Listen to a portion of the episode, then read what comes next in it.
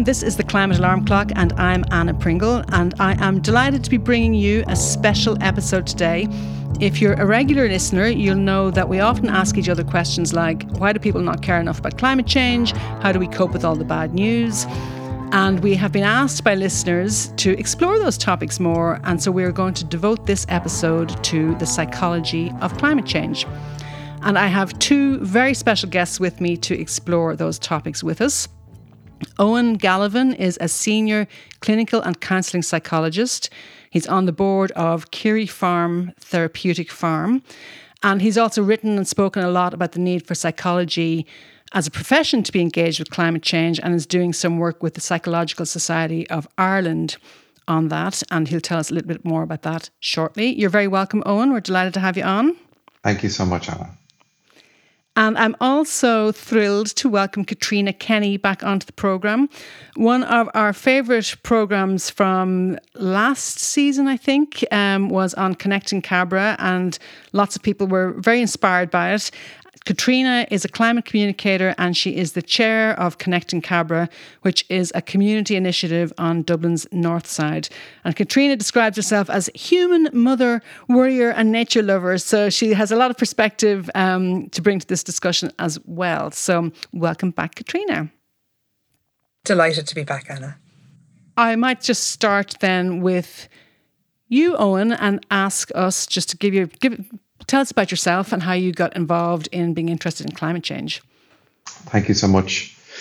Um, wow, I suppose, uh, first of all, I, I, came at this subject as a dad, I think, first, rather than a psychologist. Uh, so I, I, never had intended to point myself um, as a psychologist towards the issue of climate change. So it, it, kind of happened to me rather than me making a professional decision, uh, like it's happening to a lot of people, I think, that you start paying attention um, maybe something resonates a bit more, it gets under your skin, you, you learn a bit more about it, and you kind of go down the rabbit hole. And tumbling down the rabbit hole is a good analogy, actually. You know, the idea that you some, somehow somehow encounter reality in a slightly different way and realize that the way that we're living and the damage that we're doing to the environment is of such scale and of such personal importance, which I hadn't really resonated. I mean, I knew about climate change, like most people. You ask people, and surveys demonstrate this now for a long time. Is climate change real? Yes. Is it serious? Yes. Are you concerned about it? Yeah. Have you made any changes in your life? Not really. I'm kind of waiting for something to happen. Yeah. Or I don't know wait, what to do. I'm waiting. I'm waiting to, you know, for a nudge or a shove or something. Um, so for, for some reason, things got under my skin. And the reason I say it got, got to me as a dad was because I started to, to kind of see it through the eyes of my children's future, I suppose. And that's when the time frame started to really land. I was thinking, gosh, my my 10 year old or 11 year old will will only be 21 when these kind of catastrophic predictions are going to come to pass. And um, it really resonated differently with me, I suppose. And that idea of it being something that you can put off into the future forevermore uh, kind of ran aground uh, internally, and I decided, okay, this is something. And I suppose after a kind of a personal reckoning with my reckoning with my own uh, lifestyle, you know, kind of the, the way that I'm living, um, making some changes there, I began to reflect on the notion that there is a psychology at play in the fact that we are stuck. Isn't this interesting that we are being faced with this uh, news of our demise and we have all the solutions and we're doing it and we're not stopping? I mean, that's an extraordinary um, phenomenon to encounter. So, of course, there's a behavioral and a psychological uh, element to that. Uh, so that's kind of what kind of got, drew me in. And then we set up a, a group in the Psychological Society of Ireland. Um, it turns out there's lots of other psychologists who are interested in this too, and lots of other people who are really concerned, and that number is growing and growing. Thankfully, I think there's a there's a really solid uptick in, in the movement, if you want, of people who are engaged in climate activism and thinking about climate change, and being aware of it and being concerned of it, etc. So we, we put together a group uh, with some great people um, comprising of psychologists all over the country uh, from different points of view, including environmental psychology, of course. Um, and our goal in that group is to bring to public awareness the psychological factors that might be relevant to the climate crisis, whether in its creation, our inertia, or the movement out you know how do we how do we progress forward that's kind of how i got here So great, Eoin. There's loads to um, unpack in everything you said there, and, and, fair play to you for getting involved in it and setting it up with the Psychological Society of Ireland too. Um, we'll come back to a lot of that. Um, Caitriona, do you want to just give us a brief introduction to yourself as well? Well, just firstly, I'd like to say that I was nodding along to everything that you were saying there, Eoin, and quite even even the fact that that's all being explored in your profession. It, fills me with hope and excitement um, because it's often climate change, climate action is often siloed and discussed as, you know, climate professionals or climate scientists' uh, field of study. And I, it's really heartening to know that other industries, other organizations, other uh, professions are waking up and seeing that it's not something that any of us can turn away from. Um, I suppose on me, I uh, like my Twitter profile would say I'm a, a mother and a warrior and a nature lover. But I suppose I came from a family that would be you'd now consider consider us to be environmentalists. At the time, we just didn't have very much money and did care about uh, kind of not wasting anything. And uh, my mother would have been very frugal and and careful with uh, what we used and what we wasted. So I grew up you know, around activists and uh, protesters and uh, always was interested in how I could contribute to the protection of our planet. I was very scared about um, the hole in the ozone layer when I was in school, like lots of us were, and uh, saw that collective action led to that, you know, remedying itself to some degree. Um, and yeah, as I had my children, similar to your cell phone, I it it made the crisis so much more real and scary and relevant to me and my family and our lives.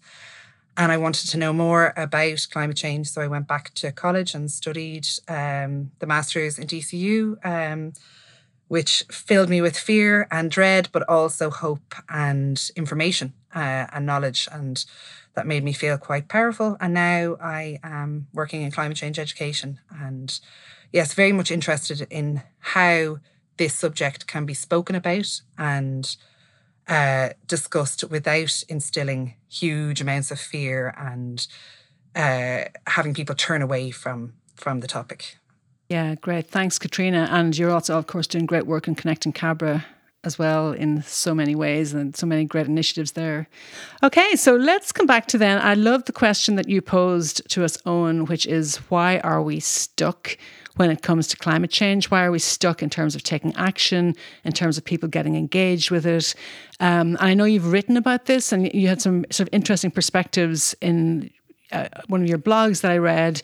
Um, and, especially about how we were socialized into different behaviors and attitudes, and we may not even be aware that we are, and how much is, of that is that a factor? So, I mean, what's your take now, having thought about it for a long time, about yeah. why we're stuck?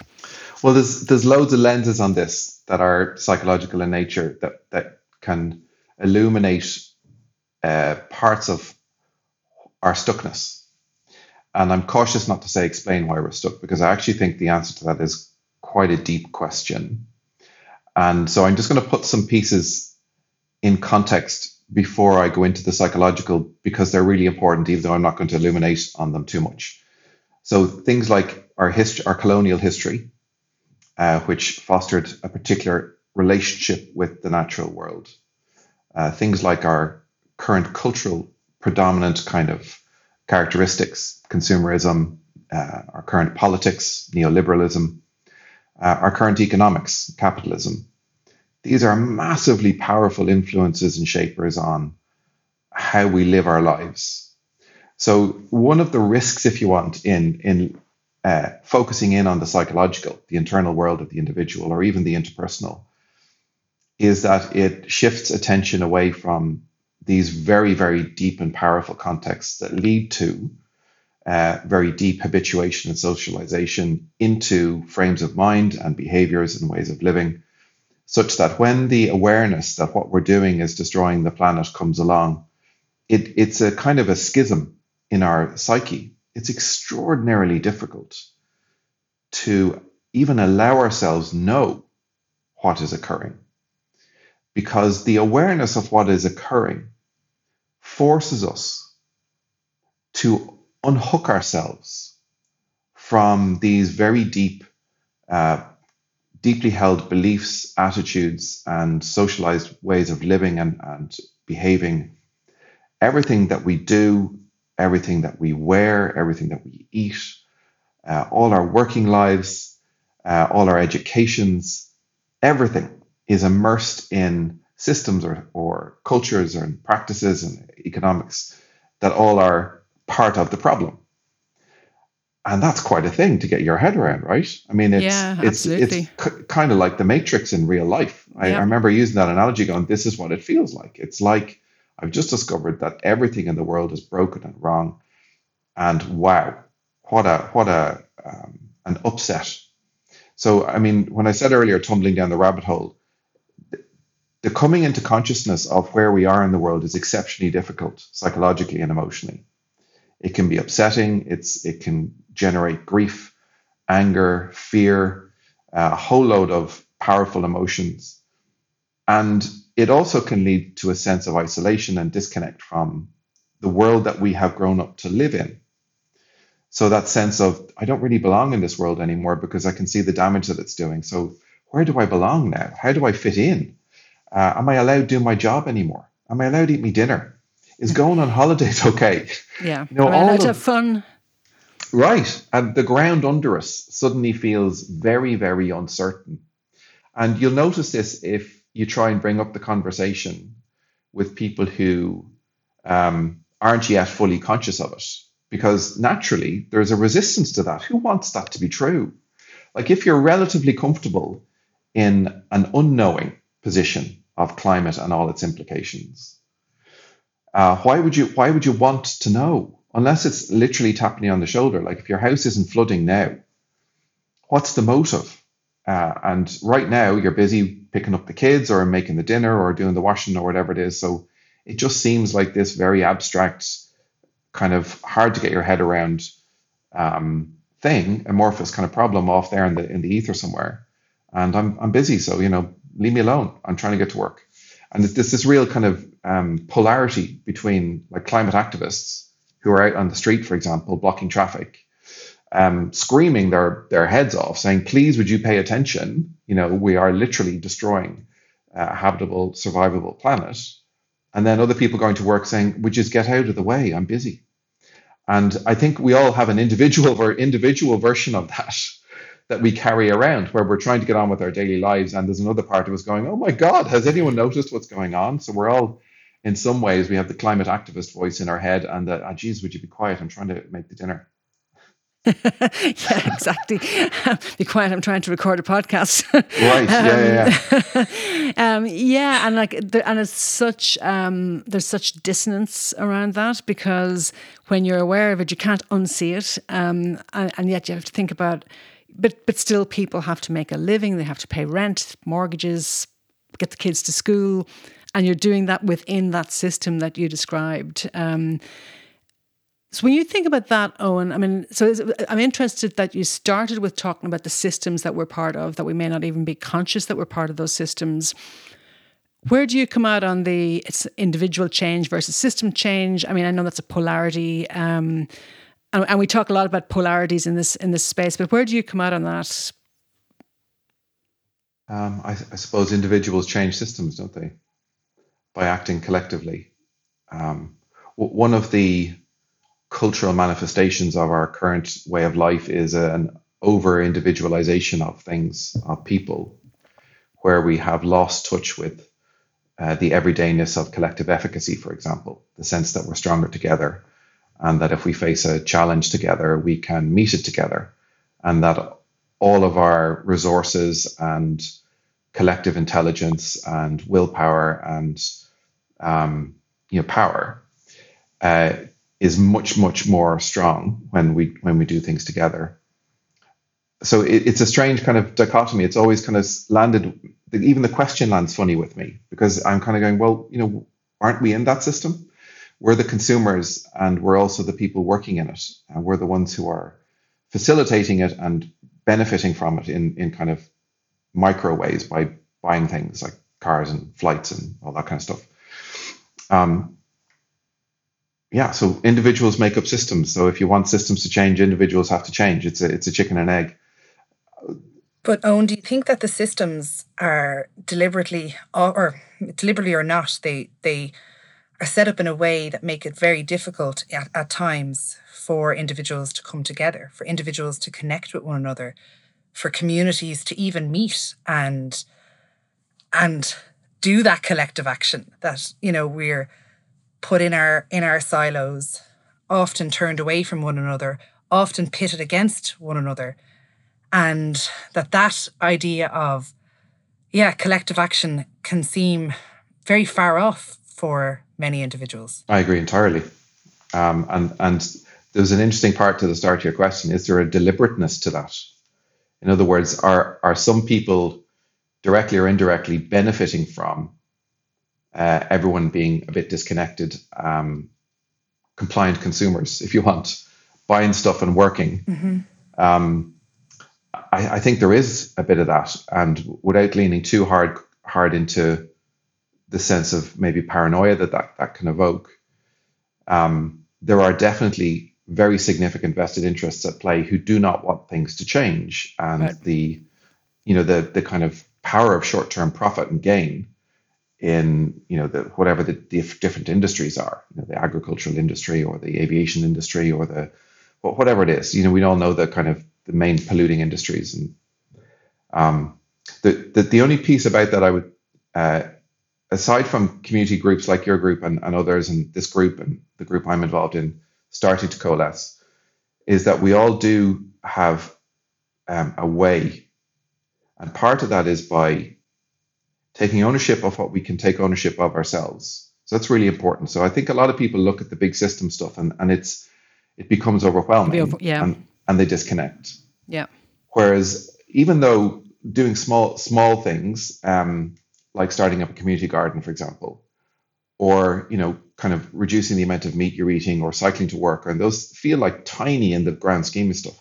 But actually, that's what provides you with the internal permission if you want to start connecting with people, to start raising your voice and joining in that kind of social momentum. Uh, and one person at a time forms a massive group. You know you don't have a massive group immediately. It, it has to be joined. Uh, so I, I, do think that we we need to meet the dilemma of the overwhelming power of the system with doing what I can and joining with others. And eventually that does build up into you know that idea of a social tipping point we get to um, you know some interesting um, experimental data saying that if you get 25% of people in a group all singing off the same hymn sheet, it's enough to turn the whole group. Uh, and one in four has always, to me, seemed like an achievable goal. So I d- I don't lose hope in the face of that, but I do think your the perception is bang on. You know, there is a power that wants things to stay as it is. Do you think that if that those powers, if we go into my paranoid space of of deliberateness, that if those vested interests had an opportunity to be part of a more meaningful community or a slower pace of life. Um, I don't know. I'm picturing, you know, my idyllic com- sense of community. Um, that perhaps the way that the world works entirely would be turned on its head. I think that often, uh, you know, money, profit, um, all the things that people seek, uh, you know, in is often a replacement uh, for true connection with other humans, true connection with uh, other creatures on our planet. And yeah, it's I'm often like, should we kidnap people and and force them to to live in a you know some kind of idyllic community for a while, and maybe they'll they'll look at the world differently, and we'll all benefit from it. Quite extreme, but uh, strange I, kind of utopian vision. All right. well, yeah. I mean, I was very lucky last year. I got to take part in um, kind of a self rewilding uh, course. I don't know if that's the word you'd use, but it was called the Wild Awakening, and it involved a lot of kind of community building, spending time in circle and in uh, you know, working together in a on a very kind of small scale, lighting the fire, cooking, preparing food, making things and communicating with each other in a very respectful, kind of slow down manner. And I thought if if I remember thinking, I'm so lucky. And if other people could experience this, I think the world would be better, a better place. A better place. I don't know. Yeah, but one of the things kind of related to that that always strikes me though is that I've worked in big corporates and um, spent a lot of my time working in big corporates and with senior people and so on. And they are all engaged in their communities in different ways. A lot of them are very involved in charities or in, you know, good works or whatever. But yet they're still going to work and what's and they're caught up in a treadmill of having to generate profits, having to generate quarterly results. So, I mean, if you look at, for example, um, you know, the CEO of pick a company, BP or whatever, they're probably good, decent people, good family people like we are. But the question is, why? How? I mean, I suppose, what's the role of leadership, and how can how can people like that break out of that system that they're part of, if assuming they want to, because it's obviously very lucrative to be part of that system as well. If I had the answer for that, Anna. I don't know. It's something I think about a lot. I'm hoping Eoin's yeah. going to tell me how that's going to happen. I, don't, I don't. I don't have the answer to that, but some ideas maybe.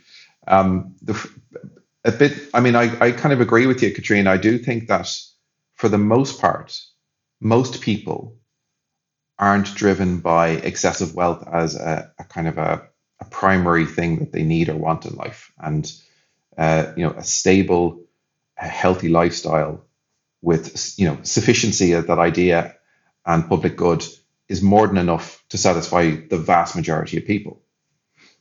Um, I'm not sure if George Monbiot says this or he quotes someone else who says it, but I remember him saying we're a nation of altruists governed by psychopaths. Um, so it seems to be that there might be some people with a great deal of power and wealth who really don't think like that, and they could not care less about that notion and this is where I think policy and government and uh, international law, and you, you see some movements around this happening now, where there is now the UN, for example, yesterday just designated um, a, a, legal frame so that countries can be held responsible. Um, that big movements around taxation, for example, at international level, diplomacy, that's what will shift, I suspect, some of those people who really aren't attracted to what you've just described um, out of their positions. Perhaps I suspect we're going to need a lot more stick than carrot for mm. some. Um, but I, I, think the ground up movement has a, has a big role to play in that because you, you can only get wealthy selling stuff if lots of people are willing to continue to buy it.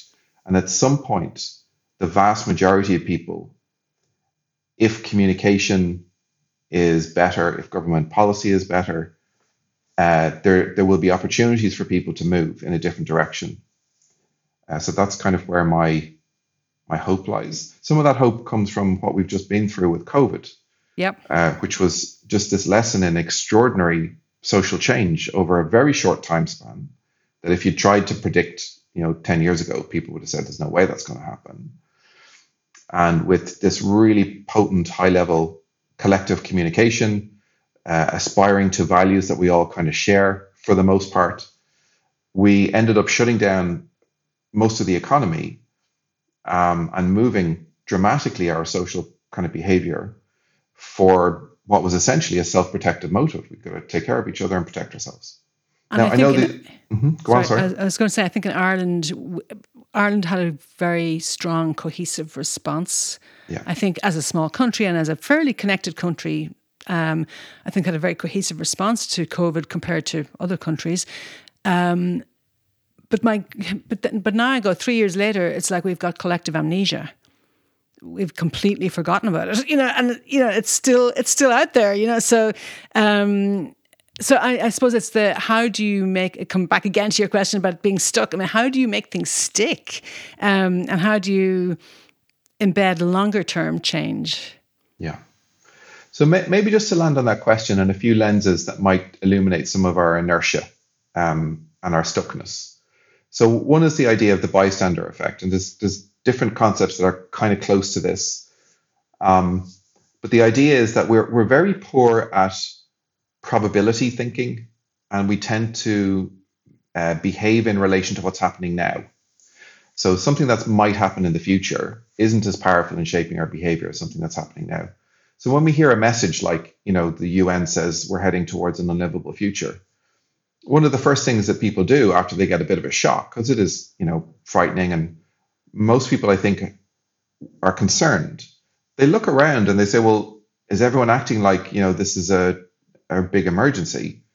And, you know, people are driving their cars and flying on holidays and eating their burgers and yeah, doesn't seem like much much is going on here. And my house isn't flooding right now, and I have to get to work. So it slides out of consciousness and on, and on we go.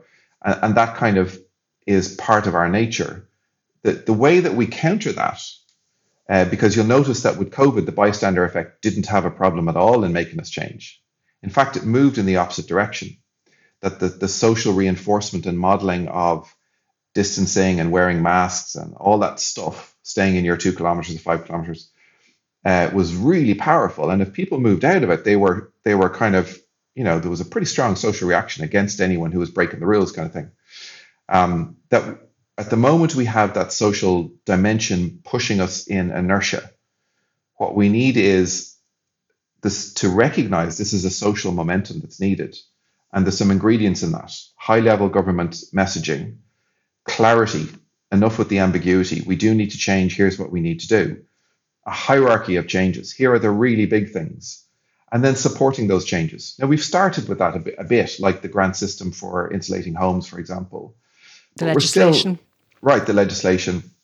We're still um, subsidizing aviation fuel to a massive tune. We're still subsidizing fossil um, fuel companies. Fossil fuel companies. We're still subsidizing, um, you know, the, the beef and dairy sector.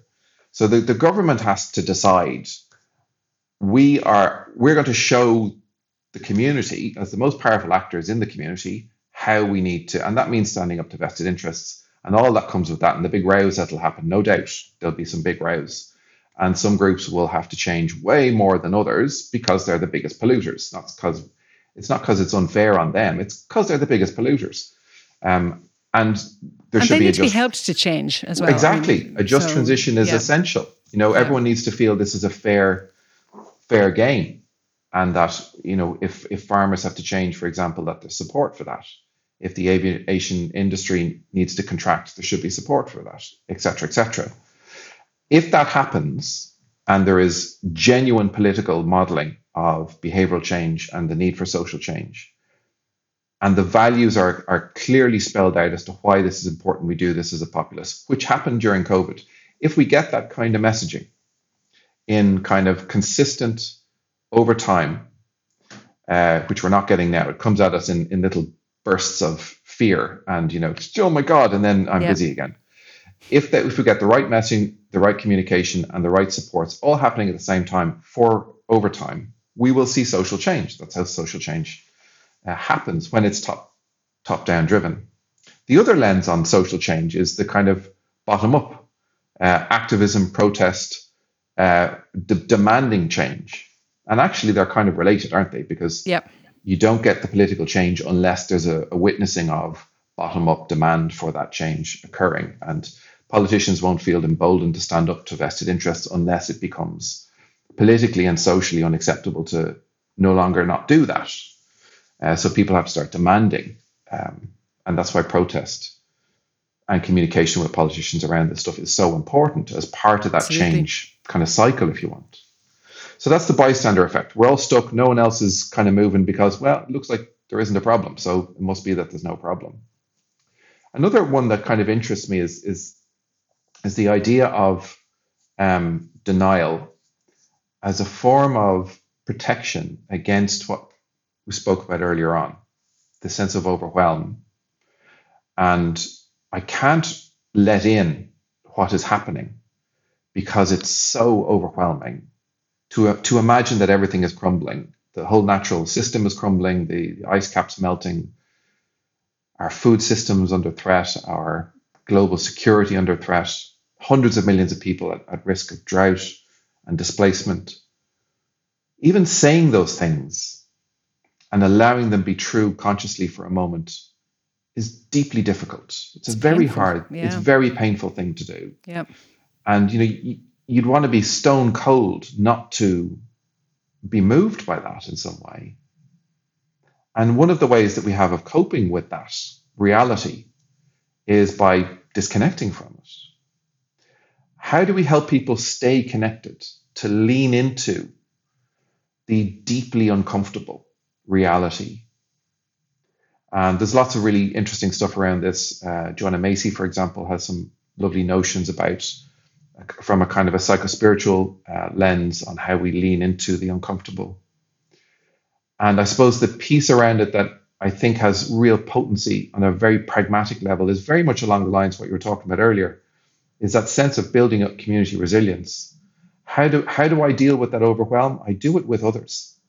Yeah. So and my instinct, by the way, when I first kind of fell into this consciousness and became like I couldn't sleep for a couple of weeks and was really frightened and upset by what was occurring, um, was to reach out and find people. And by the way, I, I had all these stigmatized ideas about what environmentalists might be like. And a lot of that wasn't particularly positive, you know. Crusties. Crusties. And suddenly I'm in this tribe. And I think I, did, I didn't know that I was changing my identity. I'm, I'm, just freaked out about the world burning. You know, can I can I keep my identity? Yeah, it's um, like um, Kira, on, who is my co-host on the podcast. She always goes, "I'm not one of those mad people." Right.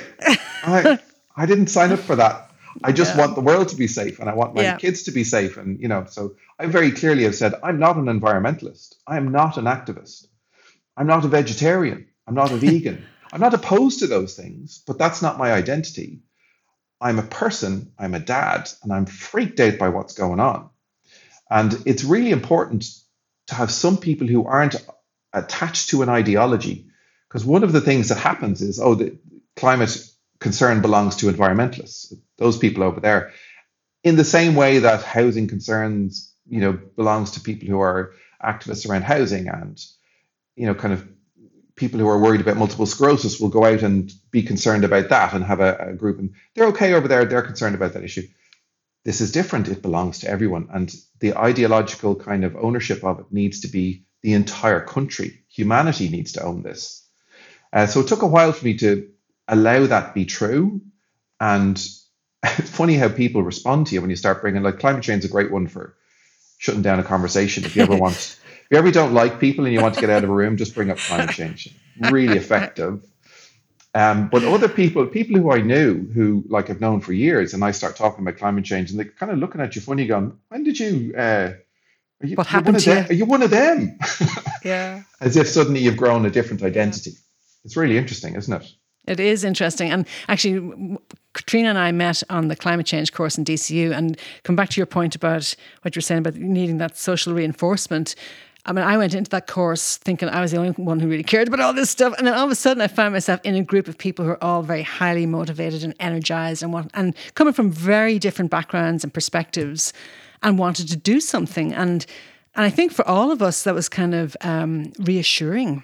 It was a relief. Mass- massively, Anna, and like it's interesting, Eoin, when you spoke of you know wanting to seek out other people who felt the same way as you. I've had periods, and particularly the period before I started the masters, where it was I think the there was the the fires in the Amazon were all over the news.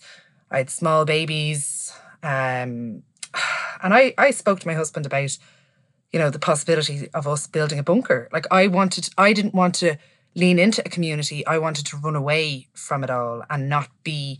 I just felt had no faith in other humans, uh, not not not even really in myself uh, as a mother. I felt like I couldn't protect my children from this, and my gut instinct was to run away. And and uh, you know, I realized I can barely put up a shelf. Uh, uh, you know, become a self sufficient uh, homesteader or anything like that. Um, I've bought books about it. I don't know if that's helpful. Uh, you might you might need them. Keep them. I'm hoping my I'm hoping my boys will be handy. yes, I, I, did make my daughter do woodwork, so you know uh, that's a lot of pressure on one person. But uh, yeah, um, I suppose I I wanted to turn away um, from from it all, and yeah, starting the master was was a was a a big kind of turning point for me. That realization that other people feel the same, other people want to act And yeah, and that that idea that we were all from different backgrounds as well, Anna, was huge. You know, it wasn't all of a, a similar or same ilk. It was uh, people from a financial background, an education background, a zoology background. You know, it was um, it was really really interesting. I kind of was expecting, yes, a bunch of environmentalists, and and I, I don't think that that's a, a derogatory no. word, but it can often be used in a in a derogatory way. You know? I think those labels are probably not helpful. I think that's what you were getting at, Eoin. You know, the more we hmm. can just get back to we're all people who, as Eoin said, this is about humanity and everybody working together, no matter who you are, what your label is. I, I think that's a more helpful way to look at it personally for mm-hmm. me. I was reading some uh, some work by I think the research name is Aldrich, and anything I reference I'll email on. You can link it into the the Twitter just in case people Brilliant. are looking for it after. Um, and he was talking about some research about whether wealth capital or social capital made communities more resilient to climate shocks. And there's actually some research on this that the communities that had better social capital were more resilient than people who had wealth. So having connections to the person down the road who can build a shelf, um, to the person who knows how to grow certain kinds of food, to the person who knows how to fix light bulbs, you know, that, that kind of community resource of capacity is far, far, far more valuable in certain circumstances than wealth. I mean, if you can't go to a shop and buy something, what right. do you do? You have to yeah. turn to your neighbor, you have to turn to the people around you. So, in the face of climate shocks in particular, so this in the aftermath of floods, for example, or the aftermath of um, you know, hurricanes uh, in the US, social capital started to be seen differently. And I think that there's something extraordinarily important about that, right? And in Ireland, I don't think we've drifted as far from social capital as other Western countries have. So I think we're closer, you know, exactly as your community work is showing. That if you if you have a good idea with somebody who's willing to put in the work to get it moving, you'll find people to participate. I mean, it's it yeah. really is just about having the energy and the yeah, effort. And you often you often don't have to look very far. I no. I say that uh, in some of my workshops to the children that I uh, I'm teaching about waste and water. It's like you have people in your community that are champions that know how to save water, that know how to re you know reuse things, that know how to build, that know how to repair, and you might not realize it until you have those conversations. And I remember being at an event a couple of years ago and meeting a load of other groups in Dublin 7 all working on similar similar things and we've all started collaborating since but it was you know you walk down your, your road on your way home from work or on your way back from the school run and you think yeah i'm the only one that wants a one way system or less cars or you know what more trees or whatever it might be. And suddenly, when you start having those conversations, you realize that you're surrounded by a like minded or, yeah, uh, very potentially resilient community that have yep. a wealth of skills and knowledge that, when brought together and in the right space, is hugely powerful. Yeah. There's actually some research to back that up too. That if you ask people to estimate other people's level of climate concern, they will underestimate it they'll say that very few people are as scared of it as I am. But when you actually ask the people, they're all as scared as each other. And that's been repeatedly shown over and over that in some ways we haven't got the social cohesion around our common concern here. We are all vested interests in a stable social environment and a stable natural environment because we rely on it for our health and safety and our futures. So we're, we're all kind of in this. We just haven't got the social cohesion around it just yet or the signaling around it you're absolutely right. And I've been, I've noticed myself being very reluctant to even speak about it uh, in certain circumstances, and then kind of feel like you're taking a bit of a risk. And then people move back to you with more interest than you have, and you're kind of going, "Yeah, I wasn't expecting that." I, I had an experience. Yeah, I had an experience like that in the last couple of weeks, where a, a sports club that I'm part of, we brought a motion around having looking at our emissions as a sports club. And I had to stand up in the AGM and, and talk to people about it. And I thought, you know, people are here because they have a common interest, which has nothing to do with climate change. And I could, they could go, oh, there's nothing to do with us, go away. there were 70 people in the room and 70 people voted for the motion. And we had, I had at least half a dozen people spoke up in support of it. There nobody challenged it. I was going, I was blown away. And these are people from ages, you know, 80 to you know, teenage practically. And it was so interesting. And one of the things that was interesting to me, and maybe there's a bit of a psychology about this as well, is that some of them said they work for companies that are focused on sustainability. And they're going, I see this every day at work, how important it is. I think we should also apply it here. So I kind of thought, you know, for all, I'm very critical of companies for greenwashing and so on.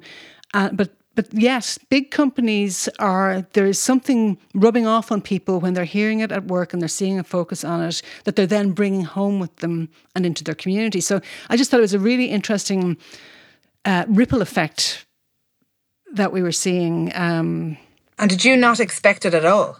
No, we knew there was some resistance, and so we, I, so I stood up, not knowing, not knowing if people would. I knew some people there were very supportive, but I, but I didn't know to what extent. I was blown away by the support. It's amazing. It's, it, it is, and look, and look again. It's not going to change the. It's well, I mean, it's not going to reduce our emissions dramatically, but it's a group of people focused on something else that are now looking at that and working together on it. That's what we need more of. Yeah, it's the everybody. Yeah. The, the everywhere. Yeah, I was quoting every, that everybody everywhere yeah. all at once. That's what Antonio yeah. Guterres yeah. said. Yeah, yeah. And the, the visibility of that is so important because the it's the invisibility of it that's part of our inertia, isn't it? Because the yes. more visible uh, collective action and common kind of agreement is to people, the more willing they are to lean. Uh, there's a lovely uh, essay written by one of my favorite uh, climate psychologists called Clare Kelly. She's an assistant professor in uh, Trinity College Dublin, and she runs the climate change module there. Um, and she's written a lovely essay called "The Stories We Tell, the Stories We're Told," to as a kind of a counterpoint to the kind of doom laden narrative that we're, we're a social, we're a, a, selfish race and we can't help ourselves but consume ourselves to death and fall off the cliff because, you know, that's just how people are. And we can't get out of our own way because of this almost selfish genetic predisposition towards capitalist growth, which, when it's examined, is, is nonsense. But yet, it right. is a very potent narrative in our collective psyche and something that you hear people say all the time. Well, you know, it's just how people are. And shrug our shoulders. We can't help. We can't help that. Those are you know the people in the private jets. Well, sure, that's, that's what they'll do. Right. When actually, when you think about the story you've just told, um, Anna, and your your group, uh, Caitriona, there's and there's so many other stories that demonstrate collective goodwill, collective efficacy, empathy. Um, the fact that we created a health service, for example, um, which is purely for a common good, extraordinarily expensive, very hard to work, but we're very dedicated to it. No one's saying let's throw away the health service because um, it's too expensive and too difficult. So we, we have these capacities when when I think political leadership and other forces move, and maybe we're back to this idea that the ground up stuff is really starting to swell. I think it is. And we're really wait, we're waiting for the politicians to, to kind of to catch up to catch up and realize that there's more in supporting that than there is in the vested interest groups that they're clearly supporting. You know, there's no if you if you give tax incentives to polluting industries, um, you're clearly supporting them. And you know, I, I, understand there's a dynamic there with kind of economic growth being a, a thing that's seen as being the most important thing uh, that we have, and and you know, the idea of degrowth is almost like a I don't know. It's very strange when you say that to people. It's like their their heads are about to pop off their shoulders. They, I know it's hilarious. it's like you're putting us back to the Stone Ages. Yeah. You know, it's and it's but it's how we can how we think about growth needs to change because yeah. well in Ireland GDP is meaningless anyway. But it's but we need to stop thinking about growth as purely economic growth. You know, so but that's I think that's a whole other episode. Actually, we should do a degrowth Maybe. episode as well. Yeah. Um, and. Uh, Oh, absolutely. so, in terms of Eoin, I'm cur- interested to hear your perspective. You've, you've touched a little bit about on kind of the conversations that we have and how to have hope and how to how to keep positive momentum building. How do you cope personally? I mean, I think one of the things we hear a lot from people is just the anxiety that this brings and you know, from what does psychology tell us about how people can cope with that anxiety? And as you said earlier, lean maybe lean into it or live with it, um, so that we're not in denial. Because denial is a very happy place to be. Yeah. Well, I, the, the first thing to say is that uh, climate anxiety or eco anxiety or eco distress, different terms, broadly talking about similar things, uh, is becoming more and more prevalent. And the research around that is pretty kind of solid now that across lots of different countries, um, there's a really big study published uh, in 21 by Caroline Hickman, I think was the name of the lead author, and, and several others. 10 countries, 1,000 young people between 16 to 24 in each of those countries has 10,000 participants um, 70% saying they're at least moderately concerned, and over 40% saying it's impacting on their capacity to function in day to day life. Uh, and, and, and other research outside of that cohort as well. So it's not just young people as if it's only their problem. Lots of people are feeling uh, very concerned. The lots of people are conscious of climate change, though the research establishing that we all know about it. So, but as we become more conscious and concerned, anxiety is coming up with that. So, one of the questions is Is that anxiety a mental health problem? And it's an interesting kind of dilemma because it, it bounces into the way that we normally conceptualize anxiety or depression, for example, as if they're disorders to be treated typically by a mental health professional in a setting with various um, ways of doing that. And there's a certain amount of validity to that. It's not that that's an entirely broken way of thinking, but it really doesn't fit comfortably with the anxieties and the distress that people experience in relation to climate. Right. And a big part of that is because often the anxiety disorder that we might think about, typically, maybe let's say something like social anxiety disorder, um, often has an unrealistic uh, perception of the degree of threat or danger in an environment. And part of the treatment is to cognitively reframe that, go through kind of some exposure response kind of management, you know, dealing with anxiety physiologically and in your body through breathing, mindfulness, etc. Uh, rethinking your scenario, getting enough exposure to the environment to realize it's not, in fact, dangerous. And that's a kind of the way of treating it. That doesn't work for climate change. It is a threat. It is happening and we are doing it to ourselves. So it's an interesting kind of dilemma. It's more like a reasonable response to a very threatening situation. Climate change is a threat to human health. We've, we've you know, everyone who's anyone has established that at every level in society. Um, you know, WHO, UN, etc. Climate change is a threat to human health. So when something threatens us, we're supposed to feel anxious about it. It's weird if you don't. Right. Uh, so it's the people who aren't feeling anything about climate change that I'm a little bit worried about. if you're if you're distressed, all it means is you're paying attention and you've taken in what's occurring. Now, that doesn't mean that that anxiety can't, at some point, for some people, become disabling or distressing to a point where it overwhelms their capacity to engage in normal day to day life. It absolutely can. So it's not that there isn't a need for support or a way of framing or thinking about that even within mental health professionals who might be working with people who have climate distress as part of their presenting difficulties, and that's an increasing phenomenon. Um, but more broadly uh, in society, I think we need to recognize that it is distressing to be alive right now because we're humans. Right. And we care about things that might hurt us and the things we love and the people we love.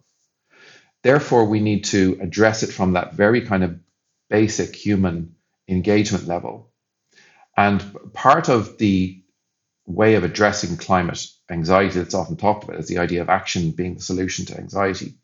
Because part of anxiety is a sense of feeling of powerlessness or nothing I can do about it. We're kind of a passive recipient to something bad out there that's happening. Well, the, the solution to that is to get engaged in activism or kind of reckoning with your own lifestyle and some kind of means of I feel empowered like I'm doing something about it. And that works at least for some people, some of the time. But there's a caveat to that, and it's a really important one. There's a paradox in engaging in activism, and this is kind of part of all of our struggles, I think, is that when you get close to the issue, and as you said earlier, you can't stop thinking about it, you can't unknow it, then engaging in the, the problem focused or solution focused approach to dealing with the anxiety involves proximity to the thing that's causing the anxiety Right. You, you realize that some of this is beyond your control, enter a, a renewed sense of powerlessness. so it's kind of a paradox that, on the one hand, engaging with others gives you a sense of solidarity and empowerment, and I can do something about it. On the other hand, it makes you keenly aware and, and robs you of the freedom of day to day denial. yeah, I want the freedom of denial. right. It becomes less accessible. It's yeah. harder to, st- if you're very engaged with this, it's much harder to slip out of consciousness. So I, I, think what we need to find our way through that is, first of all, the permission. I heard someone talking recently about a climate cafe where there is no call to action allowed. Yep. That's right. I thought that that's bang on. There has to be a space where you're just allowed to talk about how you're feeling about it without the pressure and demand to engage in it in that very kind of focused activist way. So there's a human coping bit to this, which includes permission to not talk about it. It includes permission to be imperfect in your contribution. The blog I wrote that you referenced earlier on references an imperfect comp- contribution. I need permission to not be perfect at this. Right. In order to stay engaged with it. It's a real paradox. And people then say, "Oh, hip hypocrite! You're eating a burger or whatever it is you're doing." And saying, "Yeah, but I'm also doing da da da da da." And on balance, I'm doing a lot better than I was last year, and I'm doing as much as I can. And we should. There's a social good in that that we should all recognize. Anytime someone does anything, even if it's relatively small, it should be rewarded by social gratitude. Thank you for taking the bus today. Thank you for cycling your bike. Thank you for choosing the vegetarian option. Thank you for buying recycled clothing. Whatever it is, it doesn't really matter. It's it's on that social level. We need to help each other along this journey and allow ourselves be imperfect so that we can cope with the distress that comes with that better because I know I'm accepted in that. I know that everyone else is imperfect too. So my distress from when I think, God, I'm, in, I'm after ordering that in the menu now, and what a weight to carry around, as if it's your yeah. own, you're the only one carrying the burden. Whereas if we all know that we're allowed a little bit of give and take, but we're all doing our best and moving the ship generally in that direction, I think that's a lot to ask of ourselves. And think about the fact that we're doing that in the face of powerful corporate, economic, and social pressures pushing us in the other direction. Right. It's not like we're swimming against the tide by making the mistake. We're pushing against something that's very powerful. So we, we need to be kind to ourselves in that and compassionate and say, I need a break from this for a while. I right. need to not. I remember saying over Christmas last year to my brother, we exchange um, a lot of climate um, stuff, and we both have established a permission now to say, stop sending me shit that's going to freak me out. Okay, I need to get sleep at night. and at, at, Christmas, I said, I'm not thinking about this for two weeks. I yeah. just have to not think about it for a while doesn't mean I don't care. It doesn't mean I'm a hypocrite. It's just, I'm just a human trying to survive it. right. and well, I think, mean, yeah, you said earlier, you used the word resilience, I think earlier. And I think if you, we're not going to solve this overnight. So the other, the other risk with being an activist is you take some action, you go on a protest, you expect things to change, and you can get very disheartened if you don't see change happening. And you can get, I know I have to watch myself not to be cynical. Um, you know, about people's motives and why is change not happening. So I think what you're talking about, you can't keep going unless you give yourself that space to rebuild and, and to be resilient. Yeah. I suppose that's lessons that I try and teach my my children or I take from them as well because that kind of overwhelm um, has reared its head in our house uh, is currently an ongoing uh, uh, sense of being for my my 10 year old son lots of crying at night time and am i not going to live till you know to be an adult? Uh, lots of fear lots of questions and answers of which are i don't have positive or hopeful answers to give to him a lot of the time. Yeah. I, I hold him and say you this is an absolutely normal feeling to have. This is a huge huge thing we're facing that we, you know, and you have my full permission to feel this right now. And I hold him and I, um, you know, rub his head and kind of pause whatever TV show I was watching when he comes down because it's a it's a regular occurrence at the moment. I think he's what I would have considered for my other children. They went through a death phase Uh, he's going through it, but in uh, to do with kind of climate anxiety at the moment. And I also say to him that it's it's okay to take a break from it. And I I model that in our house. You know, I I can be. They refer to me as a depressing parent, or you know, with the, you know. I mean, God, I've showed them videos of uh, male chicks being macerated when they, you know. And, and you wonder why they're having nightmares? yeah, I know, I know. I definitely, I definitely have fed into those nightmares. Why are you anxious? But, here's here's some animals being torn apart. yes, look at this baby being taken from uh, its mother. Anyway, yes. So no, I I suppose I we I take give them permission to take time off from it as well. And I had a child ask me the other day during a water workshop. They said to me, and it made me so upset. They said, "Does this mean I can never have a water fight again?" Oh. And I had to kind of stop what I was doing and stop the workshop and say, you absolutely can and should have a water fight again. I said, but maybe if we all take those small, and it kind of harks back to what you were saying there, Eoin, about the the everybody, you know, the everybody doing something, um, as opposed to one person doing the perfect job or you know the you know the impossible perfect environmentalist. But that you know if if the whole class started to reduce their water usage or you know conserve rainwater and all that sort of stuff that there is absolutely scope for water fights. And i recommend that they do it on a on a, a dry day or when there's uh, vegetables out the back that need watering. But it just that i saw that the weight of the topic on this child's shoulders. And yeah. I really wanted to not feed into that guilt that they were feeling at such a young age. It was second class, you know, and for for them to say, does that mean I can never have a water fight again? Kind of broke my heart a little bit. And yes, we all need to make changes in our life, but we are we still do need to have fun and time off, and that doesn't mean private jets mm-hmm. or yes, you know. find joy, but not in private jets. Yes, um, yeah. but yeah, there's, there's there's there's so much good in what you're saying.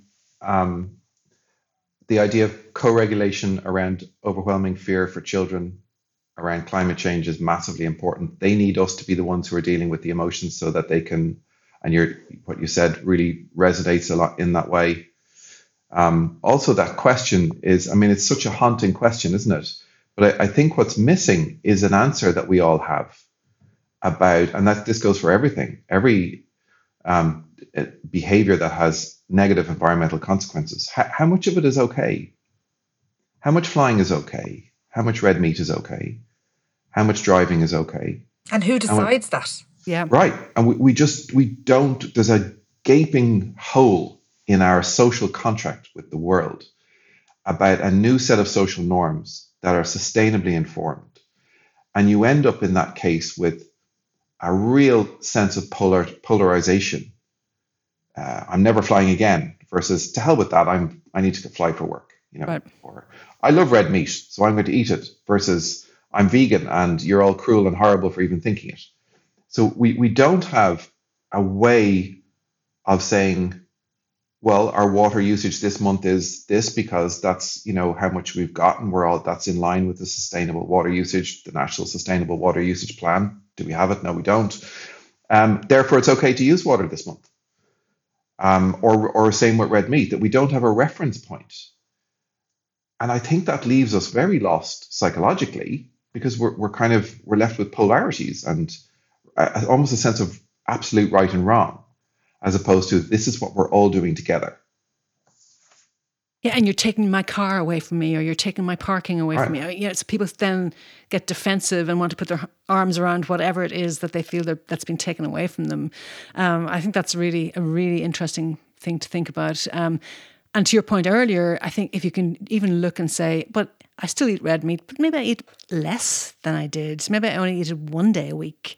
You know, and every little bit counts. And you know, can we keep if everybody felt that way? We'd make progress.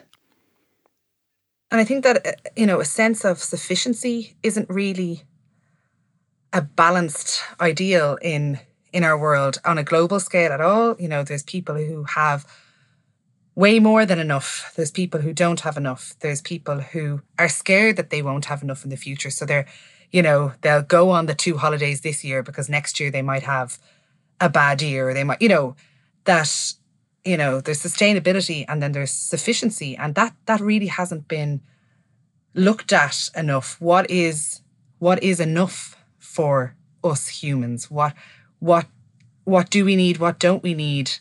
What do we need less of? What do we need more of? And oftentimes the thing we need more of is not a thing at all. Um, it's time, it's you know love, it's connection, it's all those things that aren't things, uh, um, tangible, you know, physical yep. things. But uh, yeah, sufficiency is not you know not spoken about enough. It's always you know. I want more. I need less. I, you know, I want to be thinner. I want to be f- bigger. I want to be, you know, it's when when are we just grand? but it's but it's but it's also we've been socialized into that too that you have to chase the next experience. I mean the the the ads for holidays start in January. You know, we're we're also as as Eoin said earlier pushing against a whole massive um, societal expectation around all of that too.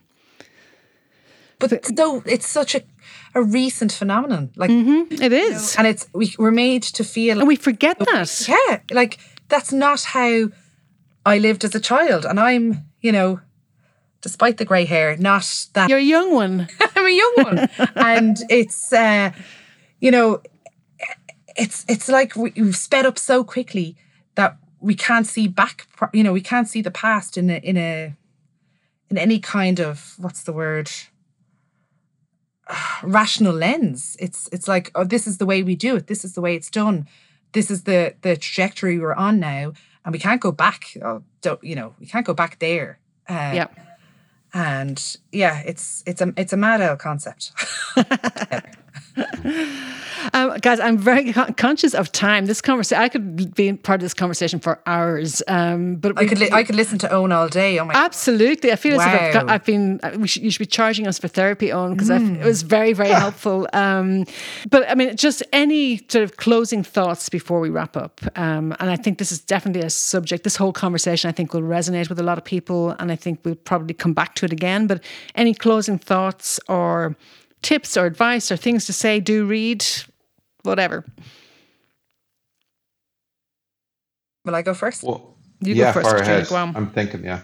Yeah, I suppose my uh, tips or advice for for dealing with the the overwhelm uh, and and suppose things that I do in my personal life spend spend time in nature, spend time.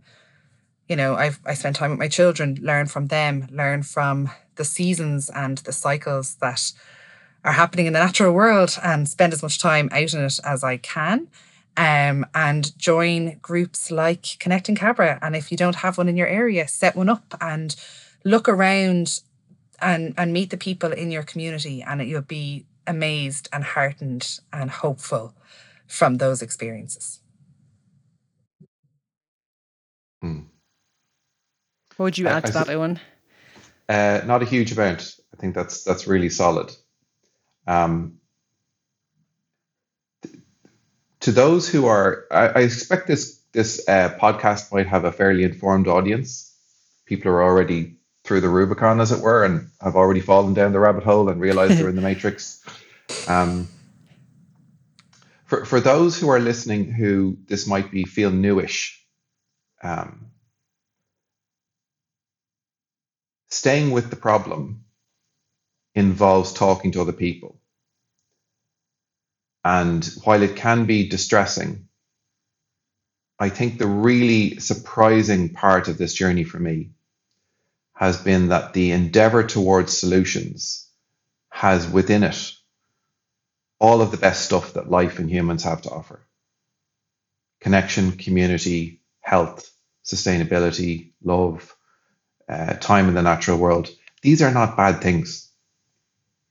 Um, so while it can it can be overwhelming and frightening to move towards the subject, I think it's important to also acknowledge that in creating the solutions, we are leaning into the best of what life has to offer. That is a lovely way to finish, I think. Um, I could not agree more. And it's like poetry, actually. Um, thank you so much for that, Eoin and Caitriona. It's been a great conversation. Like I say, this could go on for hours, um, but we have to unfortunately bring it to a halt now because um, I think we have to go and feed kids and make sure they haven't wrecked the house and all those good things. But thank you guys so much. That is it from us for this special episode of the Climate Alarm Clock. I hope you got as much out of it as I did. And if you liked it, please share it, tell your friends about it. And you can also, if you'd like to support the podcast, you can buy us a coffee at buymeacoffee.com slash the climate alarm. And you can also follow us on Facebook, Instagram, Mastodon, Twitter, and whatever social media you're on. That's it for now, and we will be back again soon. So take care. Bye.